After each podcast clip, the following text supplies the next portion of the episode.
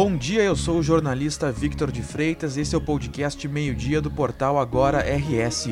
Você confere aqui um resumo das principais notícias desta sexta-feira, 12 de novembro. A Defensoria Pública do Rio Grande do Sul realiza nesta sexta-feira em Porto Alegre um mutirão para orientação jurídica a respeito da retificação do registro civil para pessoas não binárias. Não binárias são pessoas cuja identidade de gênero não se restringe à noção binária de que somente existiriam homens e mulheres.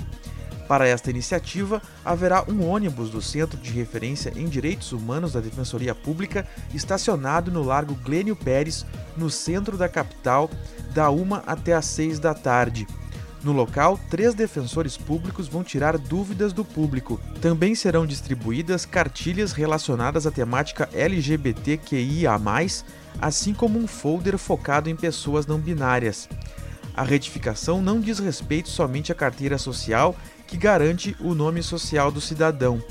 As alterações são feitas na certidão de nascimento e, consequentemente, em outros documentos de registro como RG e CPF.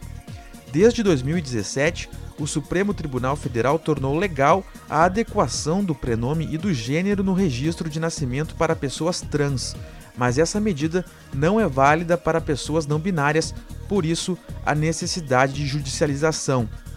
O debate de gênero está presente não só nas identidades em si, mas também na própria linguagem.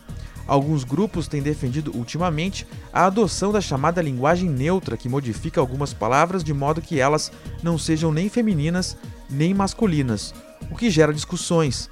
Recentemente, em Porto Alegre, por exemplo, uma escola cancelou 3 apresentações de uma peça de teatro do Grupo Cerco que utilizava esse tipo de vocabulário. A escola alegou ser inadequado o uso desses termos por não serem reconhecidos pela norma padrão. O grupo autor do projeto disse ter sido censurado. A Prefeitura de Porto Alegre ampliou o público apto a receber a dose de reforço contra a Covid-19.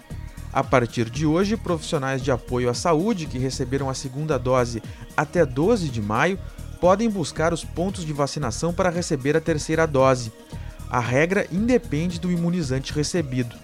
A ampliação vale para trabalhadores que atuam em estabelecimentos de saúde humana, seja como administradores, gestores, recepcionistas, seguranças, motoristas de ambulância e trabalhadores da limpeza, cozinha e transporte de medicamentos ou amostras biológicas. Para receber a dose de reforço, o profissional deverá apresentar cópia impressa ou digital do vínculo empregatício ou declaração de vínculo do trabalhador ao serviço de saúde, além do documento de identidade e carteirinha de vacinação com as 2 doses.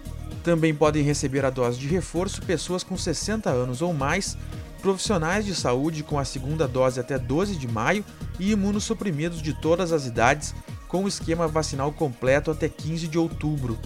De acordo com o vacinômetro, mais de 160 mil pessoas já receberam a dose de reforço na capital. A ampliação para outros públicos dependerá do envio de novas remessas de vacinas contra a Covid-19 pelo Ministério da Saúde. O Departamento Nacional de Infraestrutura Terrestre, o DENIT, liberou desde o meio-dia de hoje a passagem de veículos leves na Ponte do Fandango, na BR-153 em Cachoeira do Sul. A travessia, que passa sobre o Rio Jacuí, permanecerá interditada para ônibus e caminhões. O tráfego de pedestres já havia sido liberado anteriormente. Ao longo desta semana, técnicos da autarquia seguiram monitorando a estrutura e finalizaram o escoramento provisório e emergencial para estabilizar uma das vigas. Os especialistas avaliaram que será possível liberar a passagem de veículos leves no sistema Pare e Siga. Na noite do dia 29 de outubro, a travessia apresentou fissuras em um dos pilares de acesso ao vão principal. Na ocasião, por medida de segurança, o DENIT bloqueou totalmente a ponte, liberando posteriormente apenas para a passagem de pedestres. Com a estrutura estabilizada, o DENIT entende que é possível manter o cronograma de recuperação da ponte. As obras de recuperação devem demorar cerca de um mês. Os trabalhos para solucionar o problema devem começar na próxima terça-feira. A massa de ar seco presente no estado continua atuando e garante o tempo firme nesta sexta-feira no Rio Grande do Sul. Assim como nos últimos dias, amanhã foi de um pouco mais de frio, mas aos poucos O calor ganha força principalmente na fronteira oeste e na região noroeste. Em Alegrete, a máxima chega a 34 graus. Além da alta das temperaturas, a nebulosidade ganha força ao longo do dia em cidades da Serra, Litoral Norte e das regiões Central, Metropolitana e Norte. No sábado, essa situação se mantém com elevação gradual das temperaturas.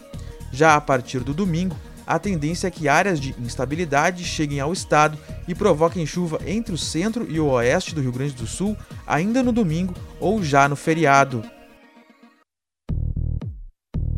Esta edição do Meio-Dia chegou ao fim, mas você fica sabendo o que acontece no estado em agora no rs.com. Obrigado pela companhia, um bom fim de semana e feriado e até o próximo Meio-Dia.